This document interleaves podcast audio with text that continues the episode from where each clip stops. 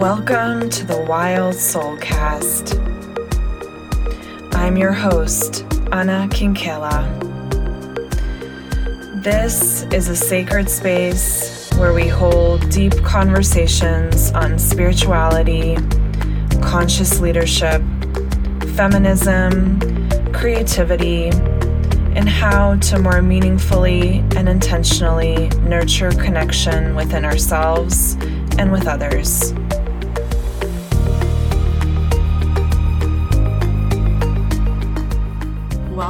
To episode one of the Wild Soulcast. I'm so excited to dive into this week's episode because this week's episode is all about subversion, one of my favorite topics, and really one of the ways that we can encourage ourselves to live a wild and authentic life. So, this week we are talking with an amazing, amazing woman, Blair Atkinson, who is the creator of The Subversive Supper, an online blog that details her life and her family's life and her experience living and managing a modern homestead. We really talk about how to subvert food, how to subvert our life, and also how we can truly be in recovery, whether that's from alcohol or whether that's in recovery from the expectations that we've had of ourselves or others have had of us um, in terms of our life and how we live it. And so it's really about how can we return to the core of ourselves? How can we eliminate some of the things that cause us to disconnect from our inner world and some of the things that really create a divide within us? Another important piece that comes through in this podcast is that in order to create change, whether we're looking to do it in our own life or whether we're really looking to create larger ripples in the world, that we really have to start with our own life. We really have to start with our own places of subversion, and that that's where we create the ripples. That is how we affect change. And so, certainly, there are many things that we can do on a community, perhaps on a global level, to help create shifts. But ultimately, how we model subversion and how we embody that in our own lives is where we all have to start, and sometimes where we all have to return to whenever we feel frustrated by what's going on in the world and whenever we feel helpless to change what's going on in the world. It's always about coming back to your daily practice, about coming back to how you show up in your life and in your business, and focusing on that and starting there, and really using that as your touch point. This episode is also going to be a wonderful resource for anyone who is looking to start their own modern homestead or anyone who's actually just really looking to shift the way you consume and approach food in your life. So, I'd really encourage you to check out the resources that are posted in the show notes and also to check out Blair's blog for more inspiration. I hope you enjoy this episode and if you haven't already, please subscribe to the podcast so you can get updated when the newest episode is posted. And if you are inspired to leave a review, would love to hear from you and what you are enjoying about the podcast so far. So here is Blair. Welcome, welcome to the Wild Soul Cast. I'm your host, Anna Kinkela, and today I'm really excited to have the pleasure to be joined by Blair Atkinson, who is the creator behind The Subversive Supper, a blog about the art of living in a modern homestead. Welcome to the show, Blair. Thank you for having me. Yeah. Um, so, you know, because um, I talk a lot about wildness and the show is um, about how to embody wildness. Um, I wanted to start off by asking you what does it mean for you to embody wildness in your life, and how do you practice that? Um, I guess I would define embodying wildness uh, in my life as finding the freedom of living in integrity with myself, being open and willing to be vulnerable enough to be real about who I am. Uh, the pretty positive parts of that are easy, but the dark or flawed parts, the parts of me that struggle, um, being real about that as well. Um, being true to myself in spite of the expectations and assumptions that uh, society or loved ones or I can heap on myself.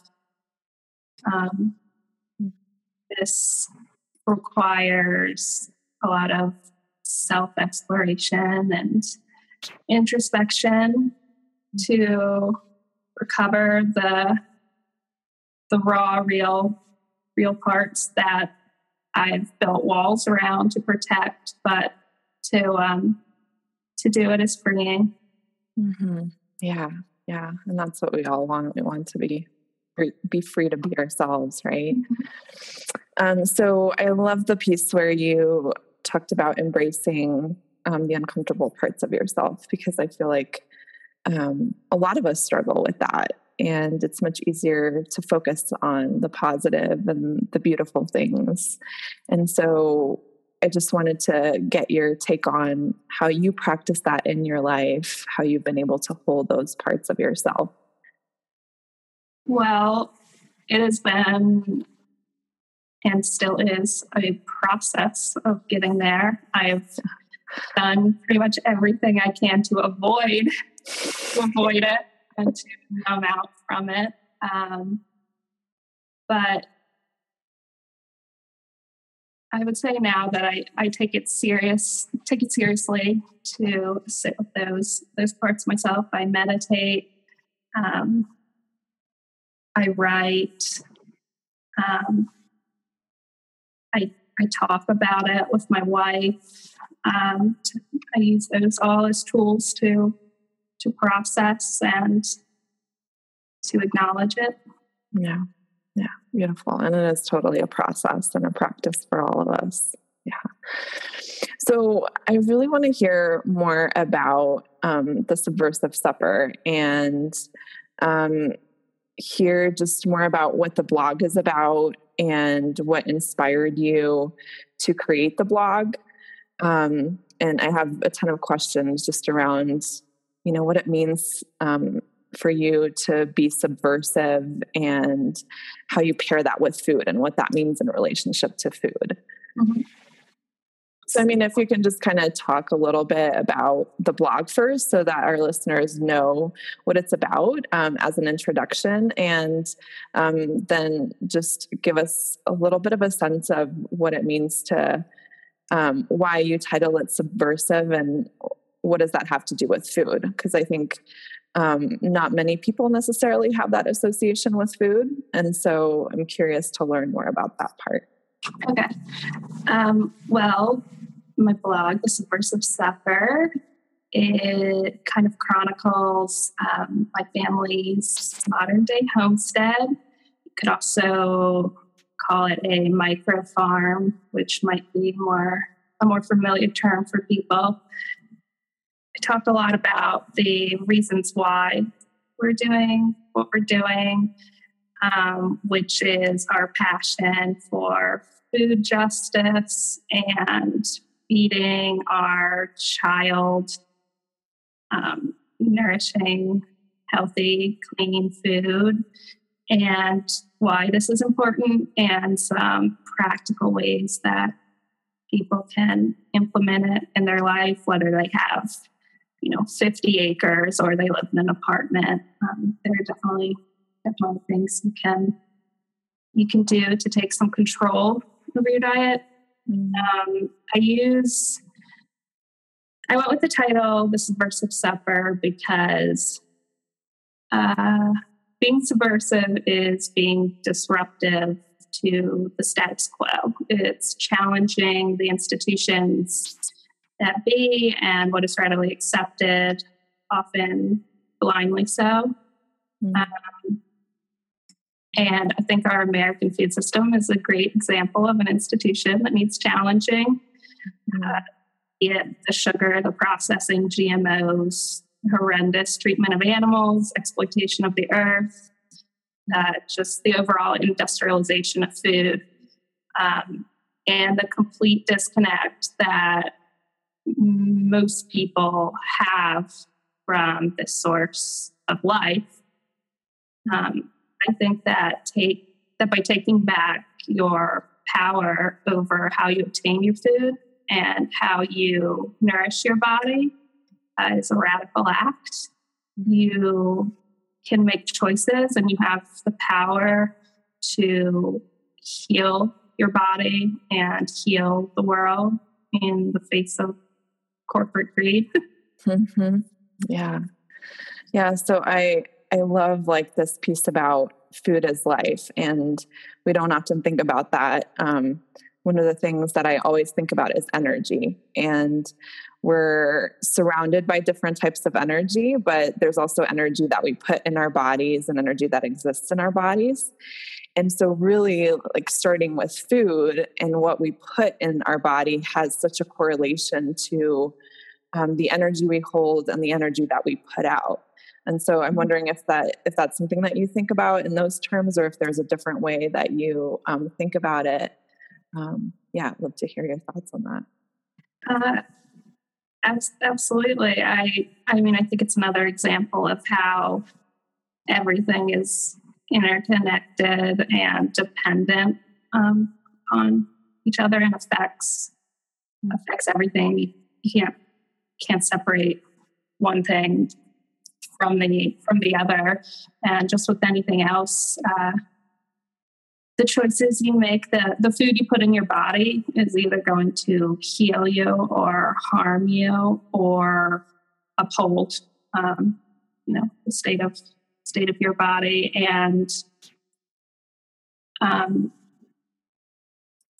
and how your how your body functions is you know is is everything. It's it's your mind and your spirit and uh, what potential you reach and um, so yeah i mean food is is definitely definitely energy yeah and we've i think we've stopped really paying attention to food in this country and um, you know i think we live in a really like fast culture right and so um, we're so focused on getting things done versus maybe nurturing ourselves and what that looks like and what that means. So, everything that you're talking about is um, so crucial for that bringing intentionality back um, into just nurturance. Yeah, I love that. Um, so, you know, it. I kind of want to just understand even how um, how this idea came about for you um, and how this passion for this way of life was inspired um, and what you did what action steps you did to make this happen. Um, just because you're probably the only person that i know myself that's you know um, went off and and did this and created a homestead and so i'm just kind of wondering what that path looks like and why it became such a passion for you well, my wife and I started dreaming up what we have now a good long while ago, but how it became my dream. Um, well, eight years ago, when I met my now wife, I was in the midst of searching for uh, how to live my life in a meaningful way. And in the first year that we were in a relationship, we went backpacking across country, um, staying and working on farms and intentional communities. Mm. And of course, that was mixed with, you know, the whole beginning stages of falling in love and, and everything. So it's all kind of braided together and it's just a wonderful time in my life. But I saw what I wanted. I saw people who were living their life undistracted and who were I, I don't know, cutting out the middleman and doing like the real fundamental things, growing their food and just using their bodies to to make what they needed and it had a huge impact on me mm. um, then we moved after that that trip which lasted a good long while six months or so uh, we moved to san francisco from richmond virginia and we lived there for a few years and I loved it. I mean, what's not to love? It's a wonderful city and it was a great time. But I longed for nature and space. And we wanted to start a family. And I wanted to raise a family um, with a reverence for nature and and life and the natural world. So we started working jobs on top of our full time jobs to save as much money as we possibly could. And we decided that Ithaca, New York was where we wanted to put our roots for its progressive, like minded uh, community. And it was back on the East Coast where all our families were. Um, so then, over the next three years, I gave birth to our daughter, Ophelia, and we moved five times, living in four different states. Oh, and was a baby, and it was crazy. Yeah, I can imagine. That sounds super stressful. Yeah, but you know, we had a dream. We, that was that can fuel a lot. Yeah. So we found our land, and with the help of a construction manager, we designed our home, which is a passive solar design. It's solar powered, Energy Star certified. Um, it was made from all local materials. And we drained our savings and we built it. And uh, we're learning everything as we go. Um, but I guess the bottom line is we had a dream and we just started acting. We just yeah. started taking action and it definitely wasn't from today to tomorrow. So it, no. it, took a while to build. Yeah. Yes. Yes. Yeah, that's beautiful. Um, so you know with with everything that you've built and how you live now um, i mean i would imagine that most of your life revolves around food both from you know um, planting it taking care of it and making it um, takes a lot of time. So i'm just wondering you know and i think as women we we have um, every woman has her own relationship with food right? And spending so much time with food, I'm kind of curious to see how your relationship with food has evolved and what it is now and what it was in the past, and kind of even the role that this has played in shifting your relationship with food, too. Uh, yes, my relationship with food. Um, my relationship with food has historically been a, a very painful one. Um, I've used it as a weapon against myself. I used it to wield punishing power over myself. Um, I struggled really hard with anorexia. Um, for for years, and it took me a, a very long time to find peace with eating. And it's been a long process, but I've also used food to heal myself and as a way to care for my loved ones. Um, I felt the power of breastfeeding my baby. I've felt the power of growing food that nourishes my family. So, where I am now is that I know my relationship with food will always always be complicated.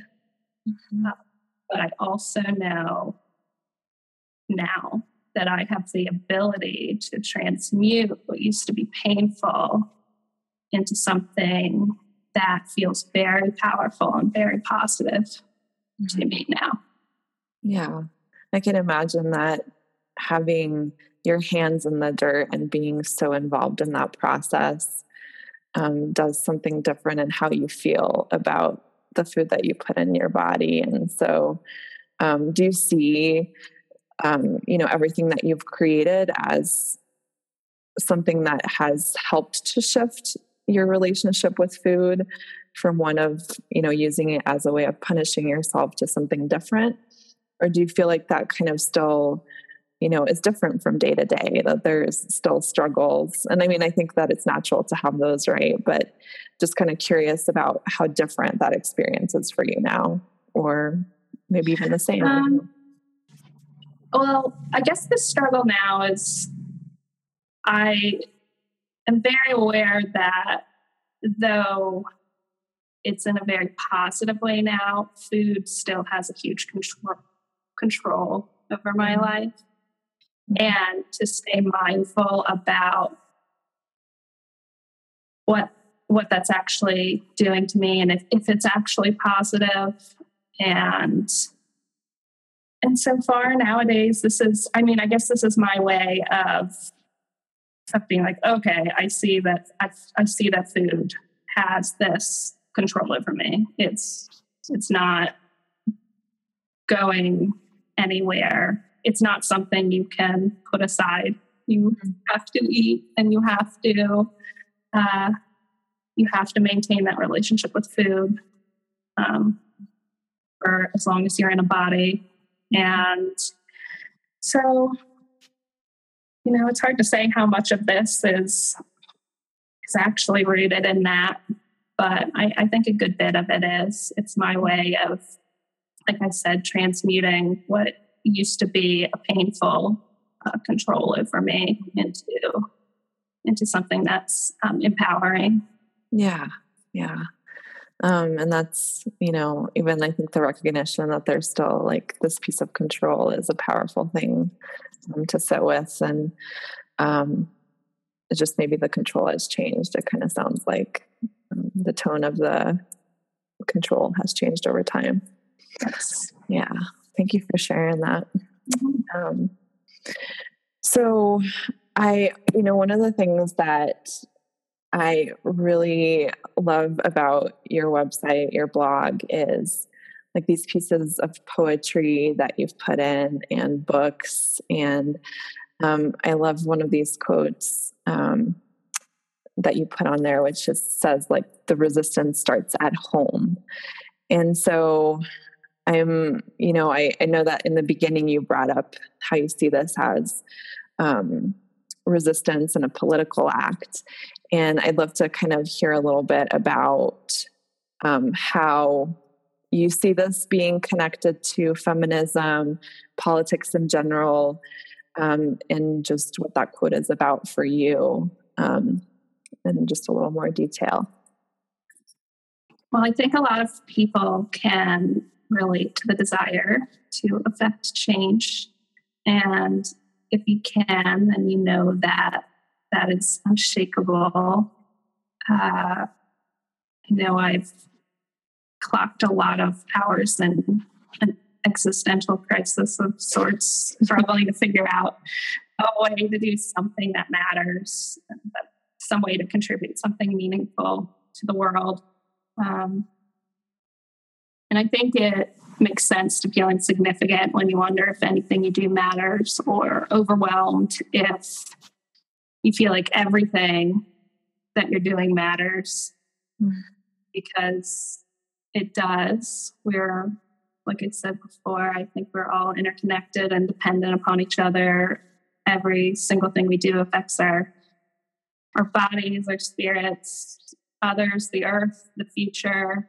Um, we hold that influence just by just by being. You can't give it up, mm-hmm. and um, that's a lot of responsibility. But I also think that that's powerful stuff, and because that means that you don't necessarily have to find a grand cause to champion to affect change because every little thing that you do matters. Um, so, what I mean is, right now, right where you are, you can practice, you know, resistance to the power and structures that be that making the by making the decision to um, make choices that heal, practice making all the little things count, um, approach life with reverence, um, be intentional, and uh, well, there's a quote that I have hanging in our house that I think says it perfectly. I can read it. And it is Ours is not the task of fixing the entire world all at once, but of stretching out to mend the part of the world that is within our reach. Any small tom thing that one soul can do to help another soul to assist some portion of the suffering world will help immensely. Mm, I love that. Yeah. Yeah. So, I mean, I, it's so easy for um, us to get overwhelmed with everything that's happening in the world, especially right now. And we want to help in all of these different areas. And I've, you know, I've definitely gotten frustrated, and I know folks have gotten frustrated with not being able to make what they perceive as a lot of change in the world. And so, this piece about um, doing like your little part and just focusing on the small steps and doing what you can is powerful. Um, I think that quote that you used, which I think is actually an Audre Lorde quote, the personal is political, right? Mm-hmm. And um, it does help us understand that we're not separate from anyone. Every little ripple affects everything else. And so I always think about like when we align ourselves with nature, um, we get more connected within ourselves. And the more connected we are within ourselves, then we just start to also see like the web of interconnection between everyone else too and nature does that so beautifully you see how one thing affects something in nature and it's you know it's like it's everything is an ecosystem in one way or another um, mm-hmm. so what you're doing is you know you're doing your part to be part of that web of interconnection so you affect a ripple. I think mm-hmm. that's really beautiful. Mm-hmm. Um, so, is this, you know, I know that we all practice subversion and resistance in our life in lots of different ways, especially if we want to kind of shift the dominant narrative, um, change things in the world. Are there other ways that are important for you um, to be subversive other things that you know you um, you do in your life that you feel like represent subversion in another way? Well there's well i feel like just the very nature of my little family can be subversive being that we're a couple of dyke moms. Um, and besides being subversive with the decisions um, about producing our food, we uh, do so with energy by having a solar powered home. We practice a low waste lifestyle. Um, last year, we only produced about 50 pounds of waste per person, which, to put into perspective, the national average is about 1,600 pounds a year per person. What? Yeah. yeah. I mean, you have to think about more than what you're putting in your trash can, like clothes that you buy and then rid of. You know, oh, God. all of that stuff. A lot of weight. So we did a big experiment of like weighing all yeah the refuse we were producing. That is crazy. 1,600 pounds is the average? Yeah, per person. Oh my God. Wow. Okay. So, yeah, you cut that down quite a bit. right. Yeah. Composting does a lot. That's amazing. But, um, uh, and another big way that I feel like I am being subversive in my life is would be my sobriety. Mm-hmm. Um, I consider myself in recovery from alcohol, uh, recovery in the sense of recovering myself, my wellness, wholeness, confidence, things I'd had lost for a long time.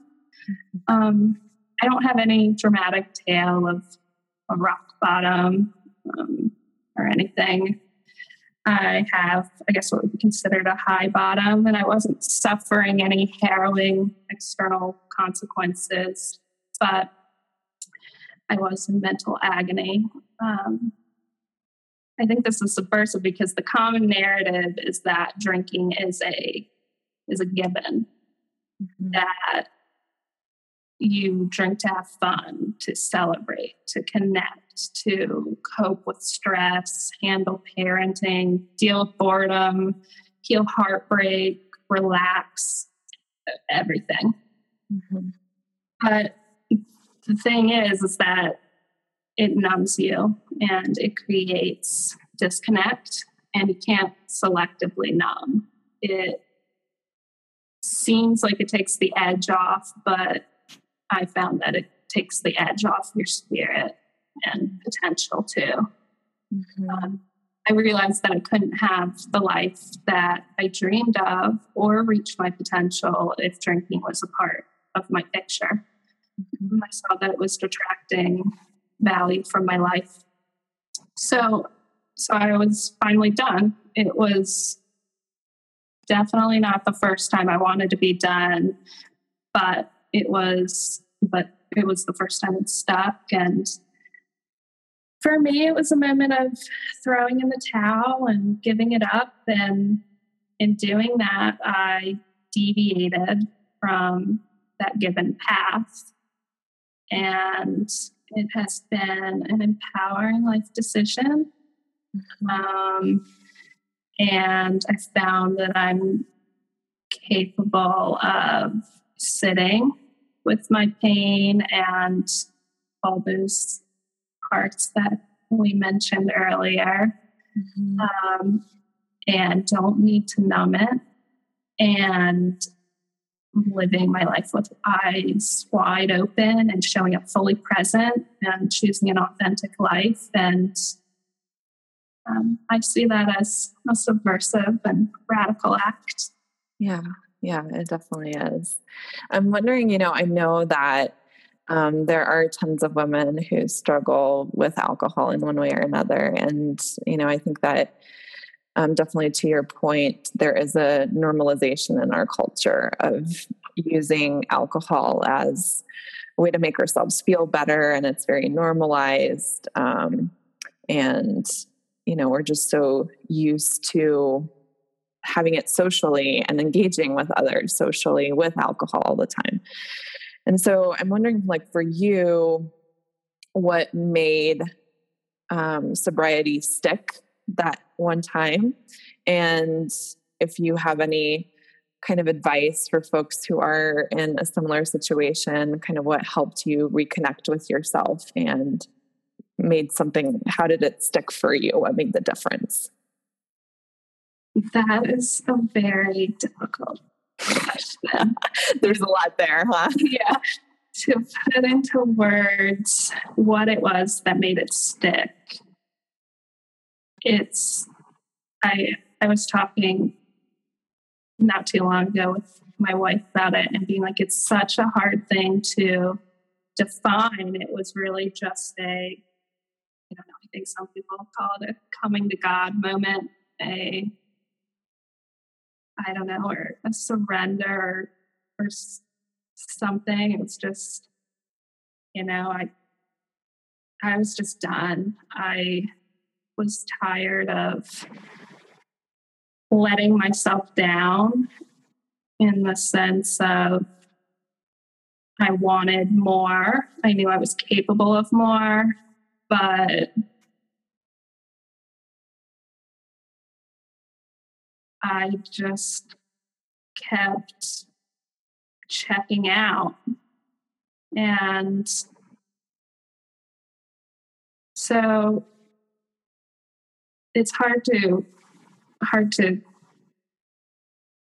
put into words put it towards what what it was that made it stick but some things that have helped it remain stuck um, would be that I had my my wife also got sober with me, and so I have that built-in amazing support, which um, I know is not the case for a lot of people.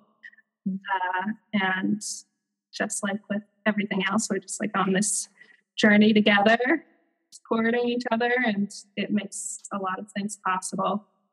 But you know, I also surrounded myself with people who were willing to uh, were willing to talk about it, talk about all the uncomfortable parts of it, because people are very resistant and defensive about not just with alcohol, but just talking about the uncomfortable parts of life.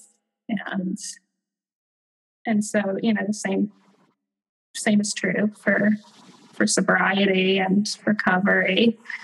Um, whether that's because it makes them feel uncomfortable about reflecting on their own relationship with it or whatever. They just, a lot of people don't want to go there. So surrounding myself with people who, um, who got it and who, who wanted to talk about it and explore explore that was was was pivotal.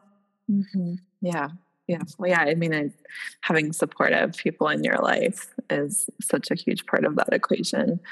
Um, and one of the things that you said to me when we were kind of messaging back and forth is, um, you know, be, women being in recovery or recovering themselves, and there are so many meanings to that. And you know, even in this podcast, we covered like recovering from food, our relationship with food, um, an unhealthy relationship, right? Recovering from a relationship with alcohol. And oftentimes we see this in extremes in our society. Like you either have to be, like, have such a huge problem that your whole life falls apart, um, or you don't have a problem with it at all. And the mm-hmm. reality is, is we all have these relationships with whether it's food, alcohol, um, exercise, anything else in our life that kind of helps us to make the uncomfortable feelings go away. Mm-hmm. And um, it feels like as a culture, we're kind of also addicted to just feeling positive and chasing the positive things in life and feeling good all the time. And that seems to kind of contribute to us getting into like these really unhealthy relationships with whatever it is for you. Um, and so it's like really that ability to sit with the uncomfortable that seems like such a key for mm-hmm.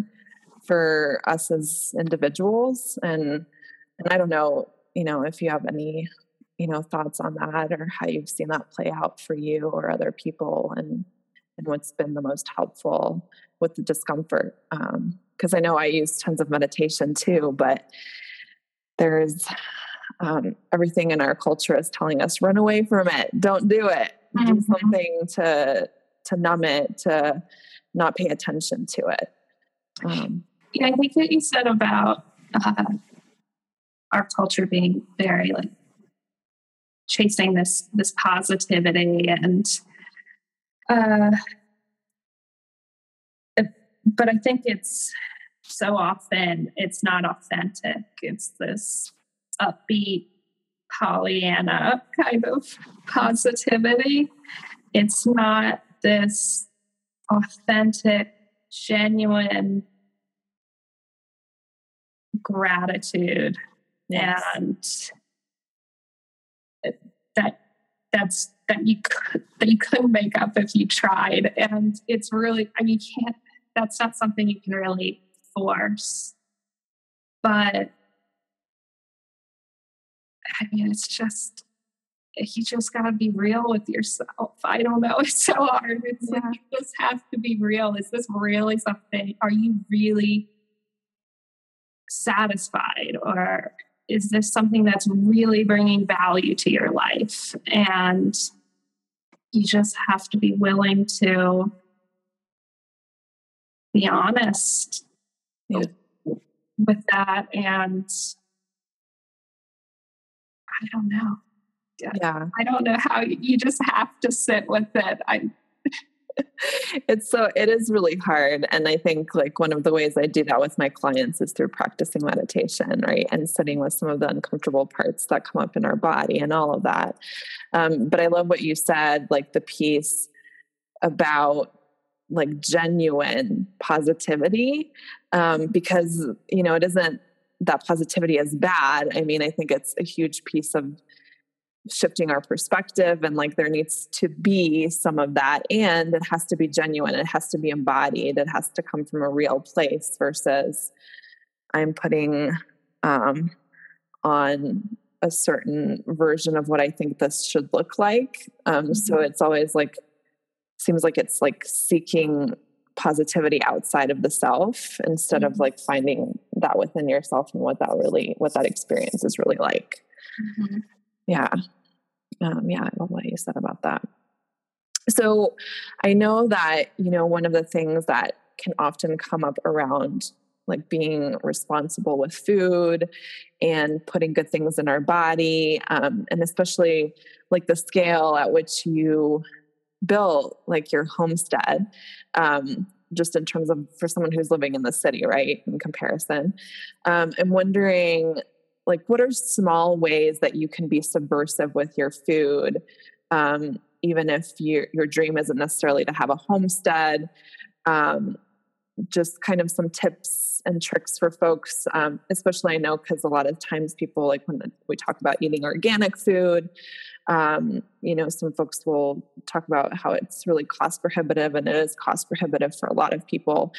And so just kind of wanting to get your perspective on how people can um, start to live this way or you know in accordance with some of these values that you've talked about um, you know if if there are cost constraints um, and if they do live in an urban space.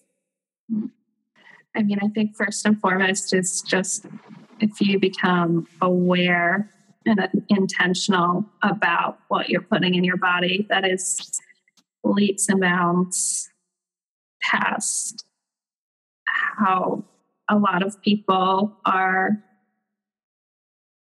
are are with food go to farmers markets buy local buy at co-ops. If you don't have those options support organic. Like you said these things can be cost prohibitive. If there is a way to swing it i definitely think um, it's worth shifting where you're putting your money because it's it's an investment. It's an investment in your health, um, in your well-being, in your community. So if there is any way, I think it's I think it's something that should be prioritized. But then beyond that, if you're at the grocery store buy food that's, you know, doesn't come in plastic containers. Mm-hmm. Um, you know, that helps with waste and with lots of other things like, you know, that plastic brings with hormone dis- hormone disruption and everything. But um, you can do things like uh, sprout sprouts in your kitchen, which is way cheaper than buying them at the store. Mm-hmm. Um, and very simple to do.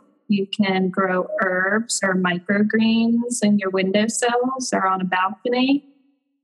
It might cost a little bit at first to get some soil in pots, but it's way cheaper in the long run to buy seeds and grow some of this stuff, even if you have limited space.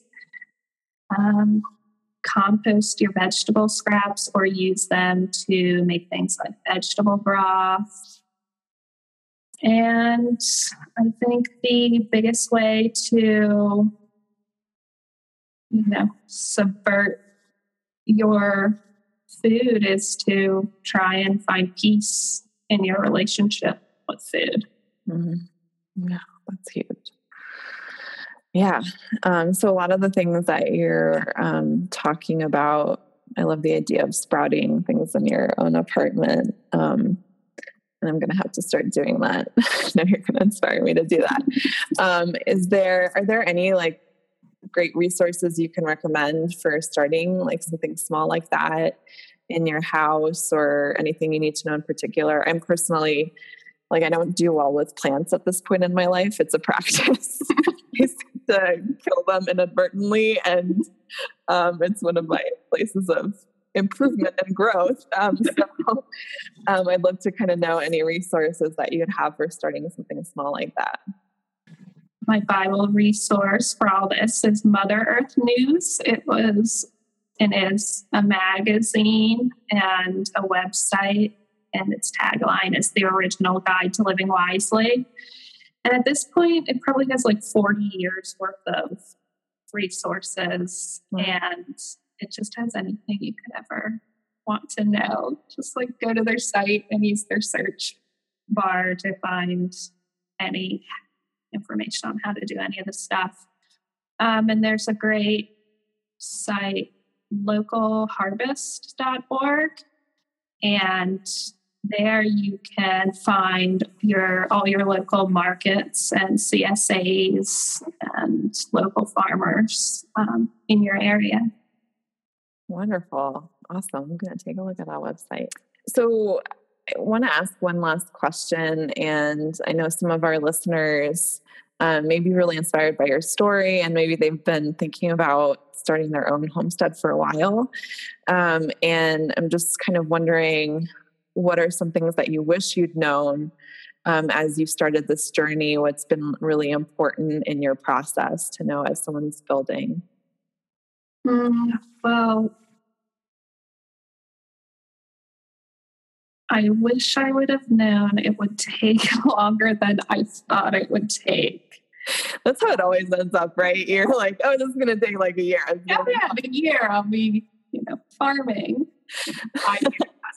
no, but it's worth it's worth it. Um, I would say I would say do it. I would say pursue your dream.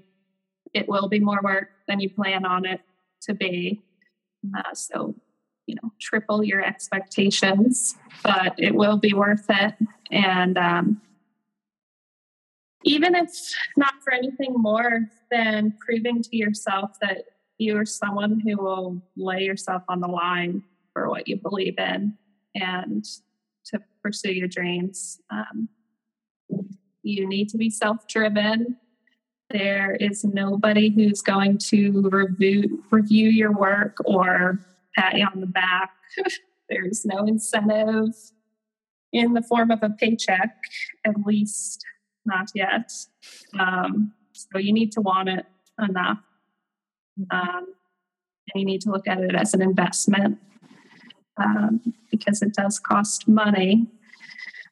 Uh, you need money to start it, you need money coming in to support you doing the work until you can market it. But it is an investment. You will be repaid in health and purpose and um, it's an investment in a business. You know, I'm positive that we will be making a living off of it, you know, one day soon. I would like to say like two years, but that probably means 10. um, and, yeah. And you're investing in a future for everyone and everything. You're investing in the future of the planet. Um, but in the meantime, start right where you are right now. Start a garden, get a beehive, compost, just get started, and it will excite you and fuel your passion. to Keep going. Mm-hmm. Yeah. And I love how you talk about food as really an investment. And, um, you know, I think organic can feel really expensive, can be really expensive in the budget. And some of these things can feel like a big investment. But at the end of the day, like the most important thing is your health. Because if you don't have that, you won't be able to do much else. Um, right. And even in like really dollar for dollar ways of looking at it, you eating healthy means you will uh, get less colds in the air. and cold medicine adds up. I mean, you're gonna if you get a cold, you're gonna be dropping like thirty dollars on over the counter medication. Yeah, to, like get through your days, and those. I mean, those are all they're they're trade offs. They come out, you know, they, they they equalize each other. Yeah. And I mean, as usual, we're looking at long term versus short term, right? Mm-hmm. And it is so easy for us to really focus on short term. Um, it can be easier, and um, looking at the long term effects of something in our life is super important. Mm-hmm. And I mean, I, I recognize that that's also from a place of privilege. Totally. Yeah. You know, some people are and in you know situations where they really have no wiggle room to be doing any of this stuff. And so i'm yeah. completely aware of that and absolutely.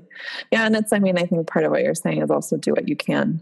Mm-hmm. every little bit counts. So you know do what you can. And i think your blog is also a, actually an excellent resource for recipes, like some of the stuff you posted on there, I really want to try out. So um, I will drop the link and resources in the comments of the podcast, so you can you guys can check it out. Well, thank you so much for joining me, Blair. It was so amazing to have you on. Thank you for sharing your story with me and with all of the folks listening in. Um, and so, if you want to know a little bit more about Blair and the Subversive Supper, I highly recommend you check out her blog. And until next time, um, have a beautiful, beautiful day, beautiful week, um, and we will see you on the next episode.